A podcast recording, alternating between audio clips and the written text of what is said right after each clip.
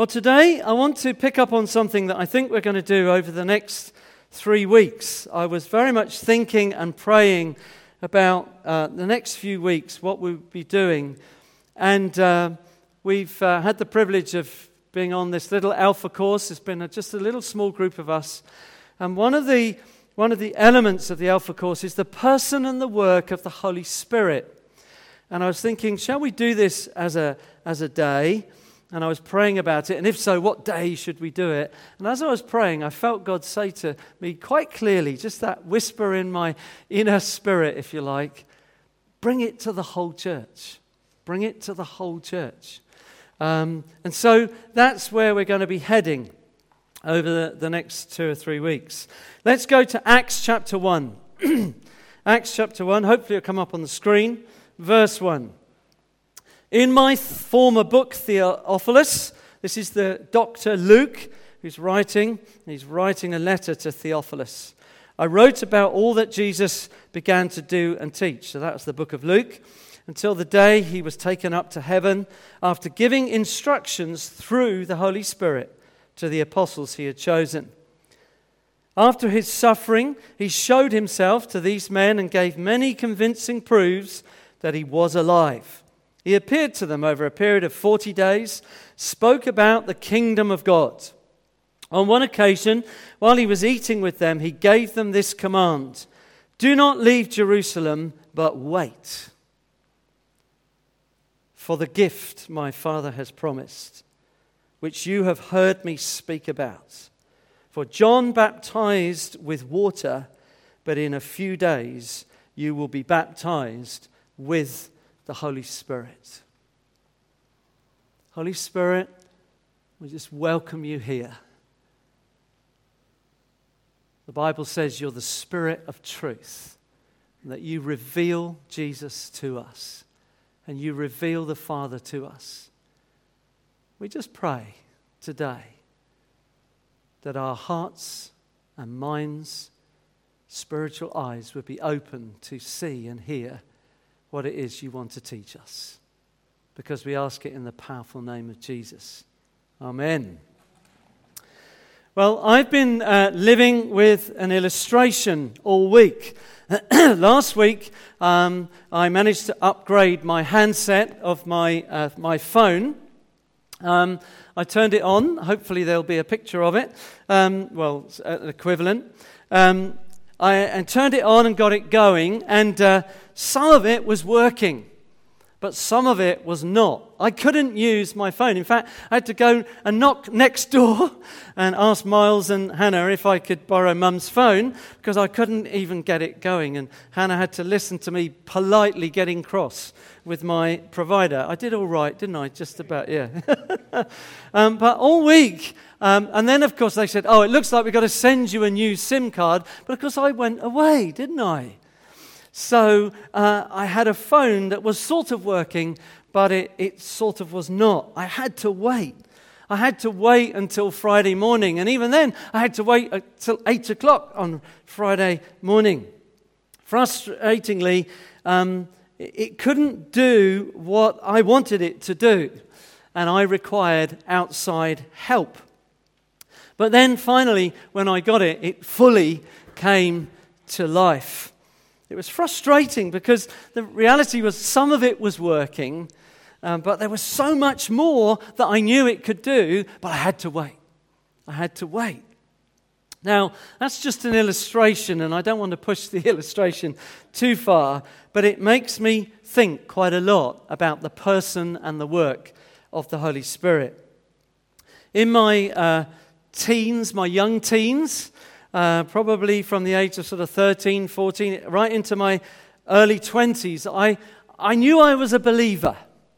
I knew that Jesus had died for me on the cross. I was very thankful. I grew up knowing about the death of Jesus and the resurrection of Jesus. I knew that my sins were forgiven, but somehow I knew that there was more. And certainly as I got a little bit older into my older teens, as I read some amazing books and biographies by different Christians and different believers who had literally gone to regions beyond, had gone to China and gone to Africa and gone to places, I thought, how do they do that? There's something that some of these people have that I'm just not sure what it is.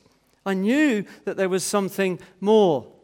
Now, one of the things I love about going down towards Worthing and Littlehampton and that way is because quite often you have to drive, if you blink, you'll miss it, past a little tiny village called Littlehampton. And in the late 70s, yes, I am that old, but in the late 70s and the early 80s, I attended a Christian youth camp. A young people's camp.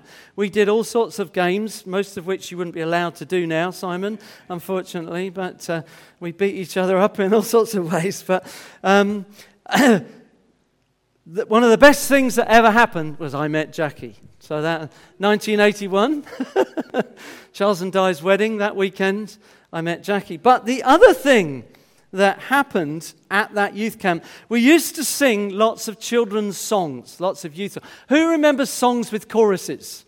Yeah? And actions. Yeah?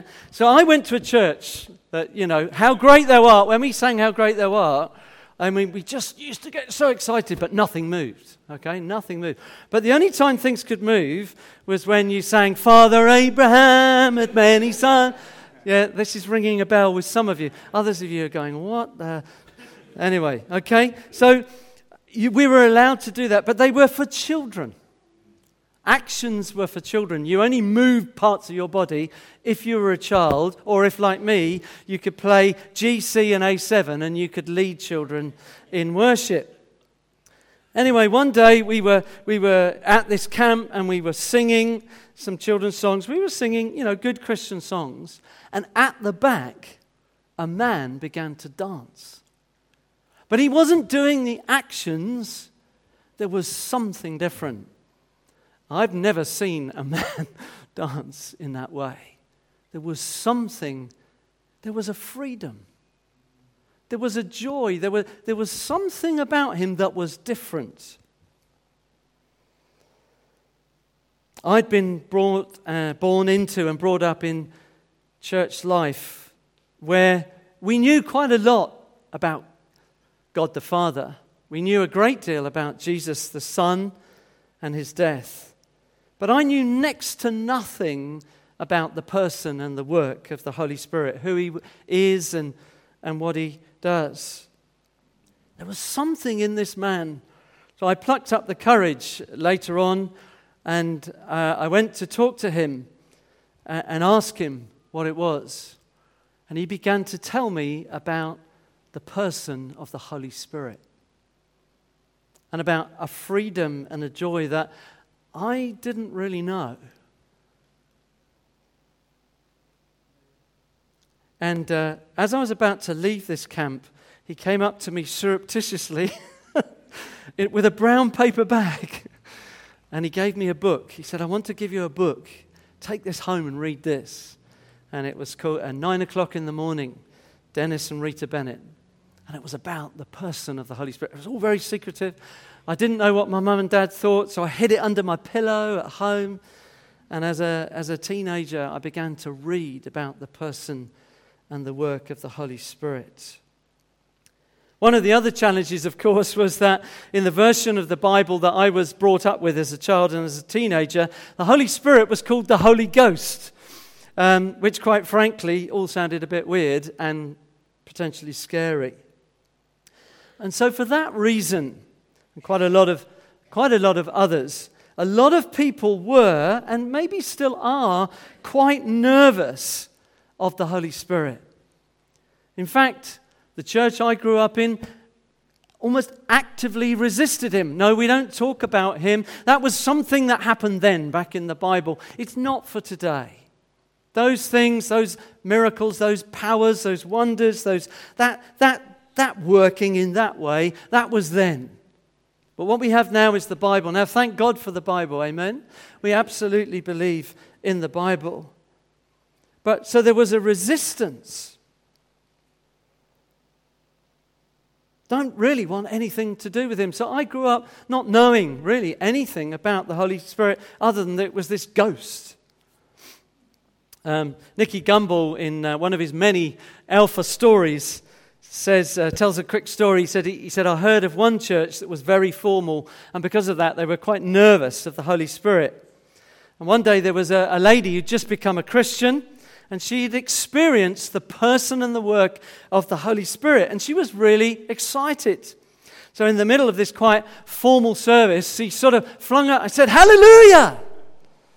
The church warden came up to her and he tapped her on the shoulder and he said, Excuse me, madam, you mustn't say that here. And she said, But I'm so excited. I've received something. I've got religion. I've got this. She said, Well, you didn't get it here, madam.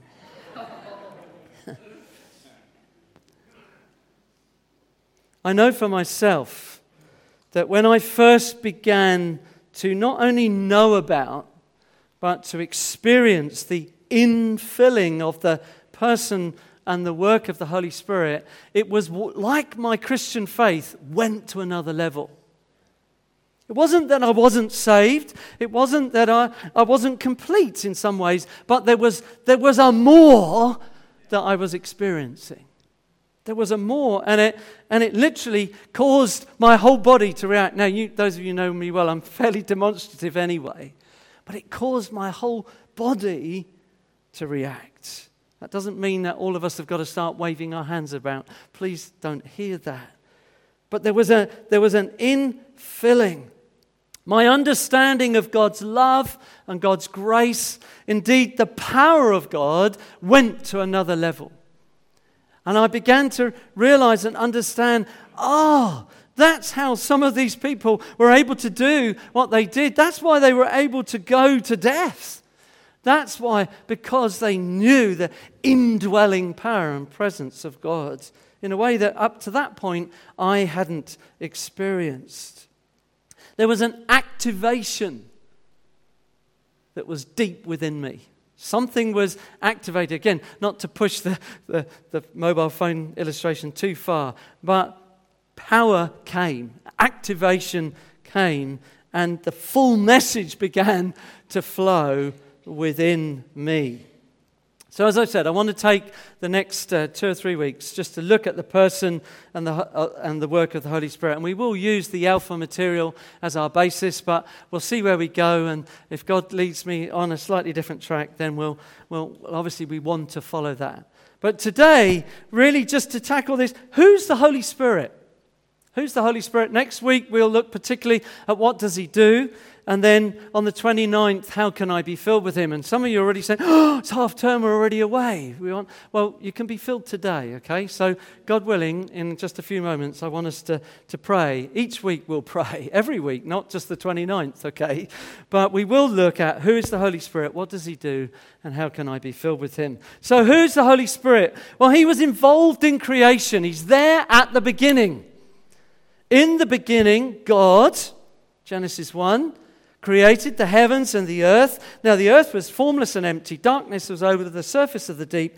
And the Spirit of God hovered over the waters. Holy Spirit is there at the beginning. Also believe that Jesus is there as well. Jesus is described as the Word of God. And the very next verse it says, And God said, Let there be light. And in John 1, He's the Word of God. So God, the Father, Son, and Holy Spirit are there at creation. The Holy Spirit is right there at the beginning of creation, hovering, waiting to do something new. Something is to be brought into being. The cosmos is to be created out of creation, bringing order out of disorder, harmony out of confusion, beauty out of deformity. The Holy Spirit brings life. He's the life bringer, brings the life of God. Sometimes the Holy Spirit is described as the midwife at our conversion. We are born of the Spirit as we put our trust in Jesus Christ, as we confess our sin. The Holy Spirit is there at work, midwifing us into new birth. 1 Corinthians 12 verse 3, no one can say Jesus is Lord except by the Holy Spirit. I did put some animations in along the way. I don't know if you'll notice them or not. Don't worry, Jack, if not, each page will come up. No one can say Jesus is Lord except by the Holy Spirit. So I want to say this. The Holy Spirit is not an added extra. As I started to learn and explore about it, I discovered some people, the Holy Spirit is for the Pentecostals. Holy Spirit is not an added extra. He's the third person of the Trinity. No one can say Jesus is Lord except by the Spirit of God. The Spirit is at work there in our lives. He's there at the beginning, both of creation and our new birth. But then as we go on through the Bible, what happens is that we see, certainly in the Old Testament, the first half of the Bible, we see the Holy Spirit coming on particular people at particular times for particular tasks. Let's look at a couple of these. Great example is a man called Bezalel. Exodus 31. The Lord said to Moses, I have chosen Bezalel, son of Uri, son of Hur, of the tribe of Judah, and I have filled him with the Spirit of God, with skill, ability, knowledge in all kinds of crafts, to make artistic designs for work in gold, silver, bronze, to cut and set stones, to work in wood, and engage in all kinds of crafts. I have filled him with the Spirit of God. To be artistic. Isn't that wonderful? Isn't that glorious? I've filled him to be artistic. The Spirit of God at this point is filling particular people for gifts and abilities. You can be a talented musician without the Holy Spirit. But the Spirit of God, I believe, brings new dimension to everything. It fills us out. I love it when these guys here, sometimes they just go off-piste, if you like, and they just begin to sing. They just begin to play. I remember back in our 40 days of prayer, Mike was speaking over Steve. There was a rhythm, one of the prayer meetings. Steve just began to play a rhythm. The Spirit of God just coming, releasing creativity. You can see it working down through history. Think of Handel's Messiah, the great Hallelujah Chorus. Did you know Handel had suffered a stroke in 1741? He had a paralyzed right arm and blurred vision. He was not in good health. His sight was deteriorating. His work had dried up. And he was asked to set some bits of Bible to music. And he composed the whole of the Messiah in 24 days. Speaking of the Hallelujah Chorus, he said, I think I saw heaven open and I saw the very face of God. The Holy Spirit wants to fill us for whatever we do, for everything. It's not just for the Pentecostals, it's not just for Sunday. It's for everything. Could be music or art. It could just be as easily what it is that you're doing in your workplace, in the home, with children, with family, with friends. The Spirit of God wants to fill us with skill and ability and creativity for all that we are doing. Another example is Gideon. Comes upon him for leadership. Judges chapter 14. Judges 6, verses 14-15. The Lord turned to Gideon and said, Come on, Gideon, go in the strength you have and save Israel out of Midian's hand. Am I not sending you? But Lord, Gideon asked, How can I save Israel? My clan is the weakest in Manasseh. It's one of the tribes, and I am the least of my family. Israel has been overrun by the Midianites. The country's in desperate need. And God calls Gideon to lead Israel. But Gideon says, I'm too weak. I'm too little. I'm too small. I can't possibly. It's an amazing thing. God uses those who feel weak. Who feels weak here today? Inadequate. Wonderful. Ill-equipped. He chooses you. Chooses me personally. I find this so encouraging. I didn't do that well at school. I've always said my education began when I left school. But often I would look down on myself, weak, inadequate, ill-equipped. I find these verses so encouraging. God can use every one of us. How does he do it? Verse 34, the Spirit of the Lord came on Gideon. The Spirit of the Lord. Do you feel weak? You feel inadequate? You feel challenged? The Spirit of the Lord came on Gideon. Samson, very famous, Judges 15.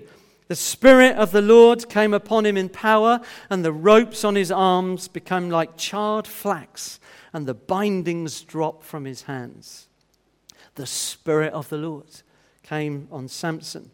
It's interesting to note that what often happens in the Old Testament is quite physical. There are physical things that are happening. Whereas as we come into the New Testament, there is something that is spiritually at work in people. And we'll come back to that, I'm sure, over the days. But just as God's Spirit gave Samson physical strength to break those bindings that they tried to tie him up with, so the Holy Spirit gives us freedom to break the things that bind us. Some of you will have testimony of that. Personally, I was bound up in this, habits, addictions, things that have spiritually bound us. And the Holy Spirit comes and brings a release and brings a freedom, because he is the Spirit of Jesus. The Holy Spirit came upon Isaiah, one of the prophets, for prophecy. I'm just bouncing through a few of these things. These words are repeated by Jesus. We'll come back to them in just a moment. But Isaiah 61, verse 1. The Spirit of the Sovereign Lord is on me, because he's appointed me to preach good news to the poor. You think, how can I tell my friend? It's by the Spirit. The Spirit will help you. He sent me to bind up the brokenhearted. What words have I got for my friend who's just distraught and broken? It's by the Spirit. To proclaim freedom for the captives and release from darkness for the prisoners. Hundreds and hundreds of years before Jesus, Isaiah is prophesying, the Spirit of the Lord is on me. It's an amazing thing that the Holy Spirit does in our lives. He gives us the ability to help others, to come alongside others. You think sometimes, I don't know what to say. And I don't know if you've ever done this. Oh, Lord, would you help me? And then you find yourself saying things. You think, where did that come from? I just had the right words at the right time. Where did that come from? I believe it came from the Spirit of God. It's not just about having a warm feeling. It's about a dynamic, transforming difference to our lives and to the world. Freedom for captives. Some of you in this room know that personally. For some people, they are set free instantly. I've met people, had the privilege of sometimes seeing people being set free. I remember somebody in my previous church saying, I used to smoke heavily and I received the indwelling presence of the Spirit and I just hated smoking. I no longer wanted to smoke. But then I've met other people who said, I wanted to give it up, but it was hard work and it took me days, took me months to do that. God works in different ways with different ones, but there is a transforming. There's no doubt that the power and the presence of the Holy Spirit transforms. Don't we long for that? Don't you? I do, continuously. That's the heart, the Spirit of Jesus. He comes to set us free, to release from darkness those who are in prison. The Holy Spirit gives us freedom, and then we can proclaim it to others. We can tell others about it. What a privilege, what a joy to be able to have the courage and the boldness to be able to speak to other people. And the Holy Spirit helps us in that. So, Holy Spirit is there at creation, coming upon particular people at particular times for particular tasks. But as we go through the Old Testament, there is this anticipation. Something's coming. Something's coming. Something new. It's called the promise of the Father. Listen to these words from Ezekiel 36. I will give you a new heart and put a new spirit in you. I will remove from you your heart of stone and give you a heart of flesh. I will put my spirit in you. Let's say that. In you. Come on. In you. I will put my spirit in you and move you to follow my decrees and carefully keep my laws. I was talking to someone the other day about how detailed all the rules and laws in the Old Testament are. We often tend to think that health and safety and safeguarding and all of those things is something new. No, it's as old as the Bible. You know, pick up the book of Leviticus, you've got more health and safety than you ever really want. Okay, there's lots of rules, lots and lots of rules. But what Ezekiel is prophesying and pointing forward to is that a day is coming when it will no longer be like a great heavy burden. I've been trying to keep all these rules. I've been trying to keep the rule. And every time I've done these 5, but I've dropped those 4. Hang on a minute. I'll just start keeping those. Oh no, what about those 5? It's a burden. I can't keep the rules. I can't keep them all. And I begin to feel more and more guilty. And I know certainly as a young teenager and in my early 20s, just feeling like constant sense of guilt, condemnation, because I couldn't keep all the balls going. You know, I do my quiet time for 5 days and then I'd miss a day. So the 7th day, you know, I got to do twice as much to keep up. All of those kinds of things. But God says, when my spirit comes upon you, when my spirit comes within you, it will be different. It won't be a great heavy burden any longer, but there will be an inner desire. There'll be something within you. It's no longer that I feel I must, I should, those words. But now I have a desire. I must know I want to. I want to obey. I want to follow. I want to give. I want to serve. Not because I have to, not because the Lord tells me to, but the Spirit has made me alive to the truth of the good news. And I want to walk by faith. But it's a daily walk. We'll talk about it again in weeks to come. But we daily are being filled.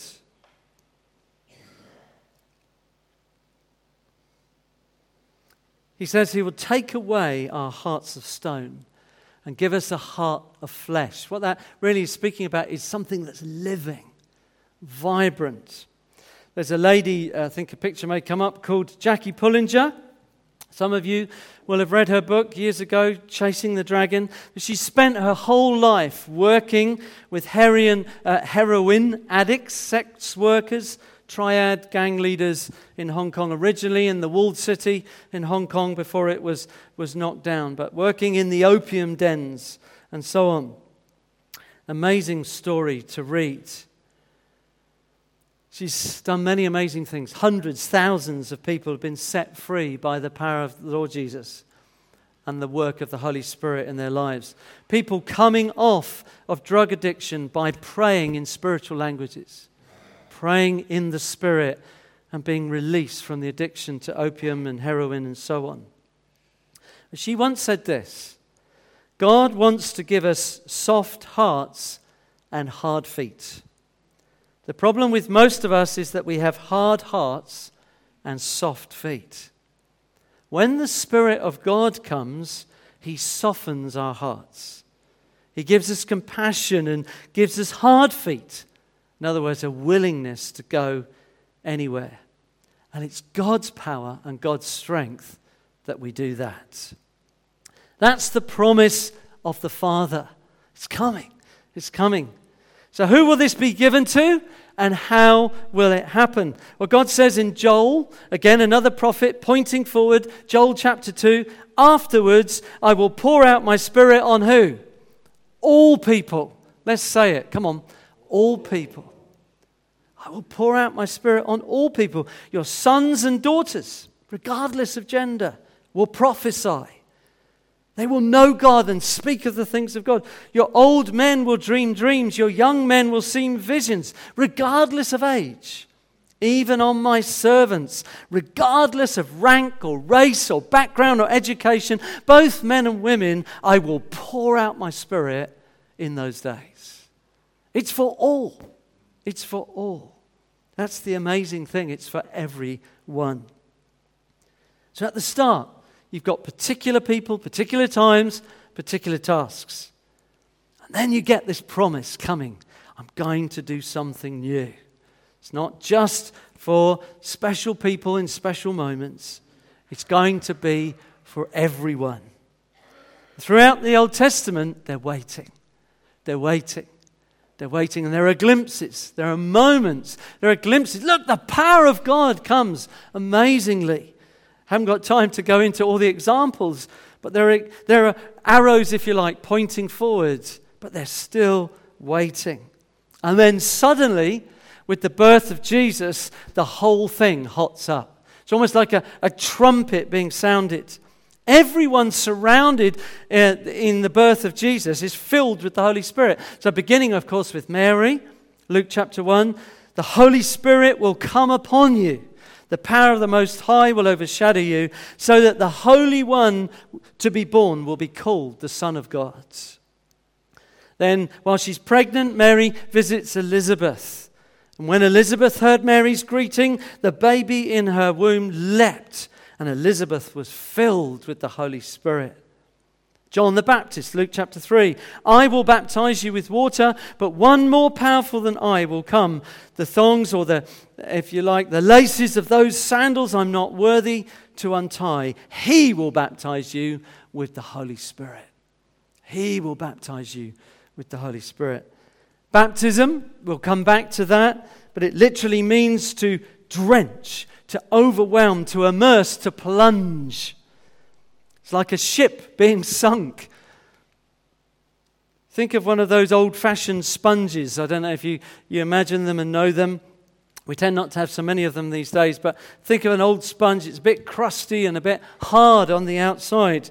And you initially put it into water and nothing seems to happen, but it needs to be plunged. It needs to get soaked, properly soaked. But bit by bit, the water softens, and once it's soft, it's like it's drenched. So much so that if you lift it out, the water pours out of it. That's what happens when we're filled with the Holy Spirit. It's like being baptized, drenched, filled. That which is there within us, I believe. No one can say Jesus is Lord except by the Spirit of God. But there is something that is activated and released. We read the Holy Spirit descended on Jesus in bodily form at his baptism. Jesus was filled with the Holy Spirit. In Luke 4, it says, Jesus, full of the Holy Spirit, was led by the Spirit out into the desert. And then verse 14, he returned to Galilee in the power of the Holy Spirit. He went into the synagogue and he picks out one of the scrolls to read. And what is it he reads?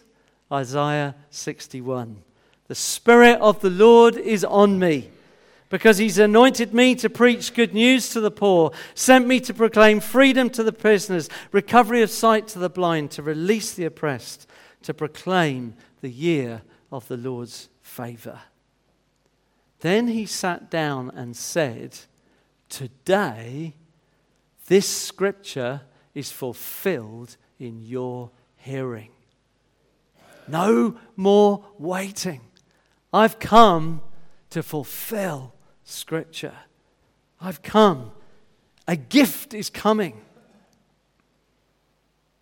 It's going to happen. Jesus being glorified. I've jumped to verse. John 7.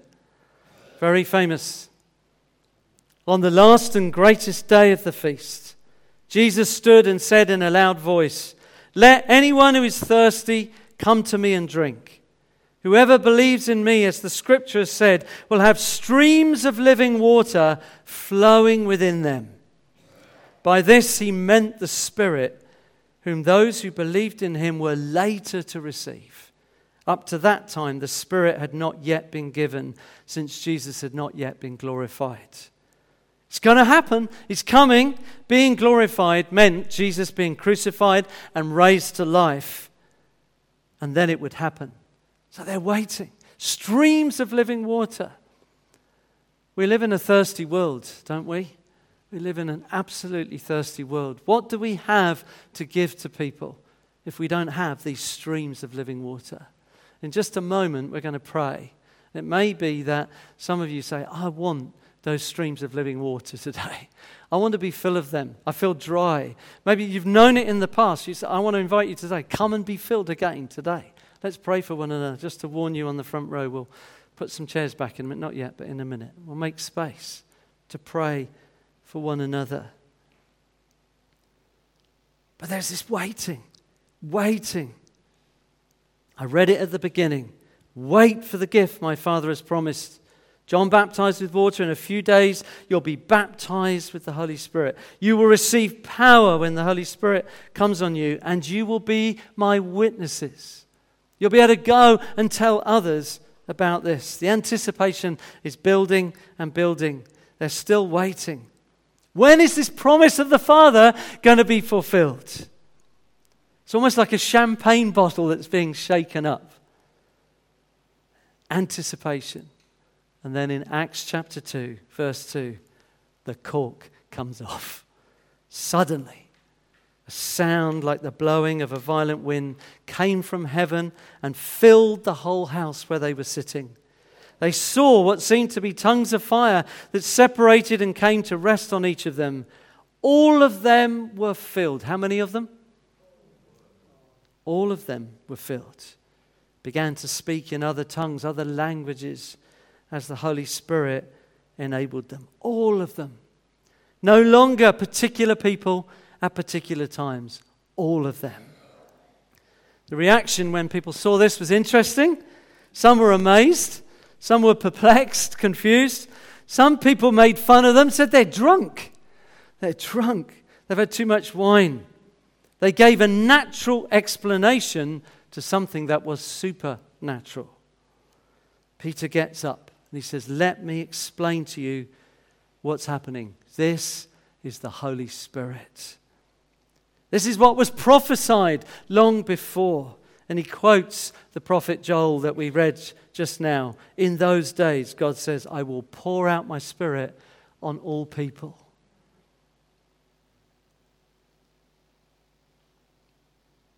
And then, if you go on through that story in Acts chapter 2, he says, it's for you. It's for you. Repent and be baptized, every one of you. One of the things I love to do is to pray that people would know and experience the infilling of the Holy Spirit. But if I'm not sure, one of the things I have to do, first of all, is say to them, do you know Jesus as your Savior and your Lord? You see, I can't pray for you to be filled. Not that there's something special about me, but as I stand with you and we say, God, would you give us this gift? Would you fill us and flood us? I first of all want to say, do you know Jesus as your Savior and Lord? And when you say yes, then that gift is available to you. That infilling is available to you. So Peter says, repent and be baptized, every one of you, in the name of Jesus Christ for the forgiveness of your sins, and you will receive. You will receive the Holy Spirit. That's where my faith, when I pray for people to receive and to keep on receiving, that's where my faith is based, there on those verses. You will receive. Different things for different people. We'll come back to that over the next couple of weeks. Some people feel heat. Other people feel nothing. But the promise is you will receive. So we step out in that promise. And I've found sometimes with people who say, I didn't feel anything in that moment. That's absolutely fine. But we believe that you will receive.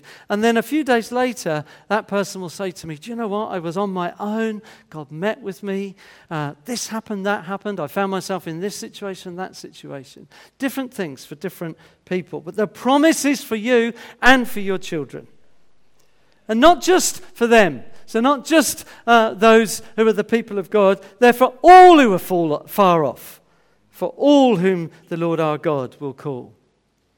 This promise of all things that we've been looking at, it's a promise of life, promise of the knowledge of God, of beauty for ashes, of creativity, of newness, of strength, of freedom, of compassion, of anointing, of wisdom, of healing.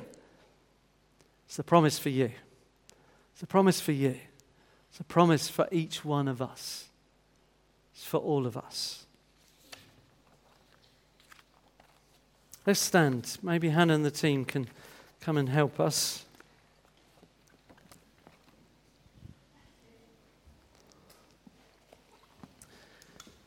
Perhaps Malcolm and Angus could just... I want to make some space, make some room. Doesn't mean you have to come forward. I just want to make space. It may be that you just need to sit quietly where you are. That's fine. But I just know that God wants to take us forward as a church. Wants to take us forward as a people. If you're a visitor here, you're very welcome. If you would like to respond, you're welcome to. You don't have to. But just simply want to take some moments. One of the things I want to say is don't be afraid. I know when I was quite young, because I didn't know very much about the Holy Spirit, I was quite fearful. I want to tell you firsthand, my personal experience was the Holy Spirit never made me do anything I didn't want to do.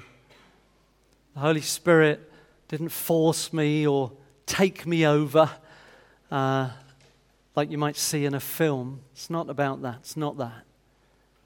It's about a deep inner filling. It's that well springing up. Have there been times when I've felt that less? Yes. Have there been times when I felt it more? For sure. But the knowing presence, I know that I know. Some of you know that already. I want you to be ready to bless others. Some of you say, I'm not sure that I do know that.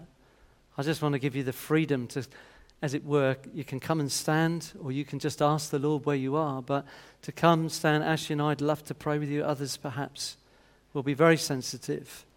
We want to make space. I just feel this is a physical action of making space. So even now, just want to say, Holy Spirit, we welcome you. And if you know the power and the presence of the Holy Spirit in your life, I just want to encourage you to activate, as it were, that in your life right now. Just begin to thank God for the Spirit that you know in you. If you can quietly want to pray in tongues, in the spiritual language that the Holy Spirit gives, as we pray back prayers of thanksgiving to the Spirit, to God, by the Spirit. Just let's stir ourselves. Let's stir ourselves. Let's stir ourselves in the Spirit. Holy Spirit, we welcome you. We welcome you. We welcome you. We thank you that we don't have to do anything other than to say, I believe and I want to receive. That we ask. We ask. We ask. Just begin to ask. You say, Lord, I'm thirsty. I'm hungry. I want to know more of you. I want to be filled with you. I want to know new life. I want to know rebirth. Come and birth something new in us today, Lord.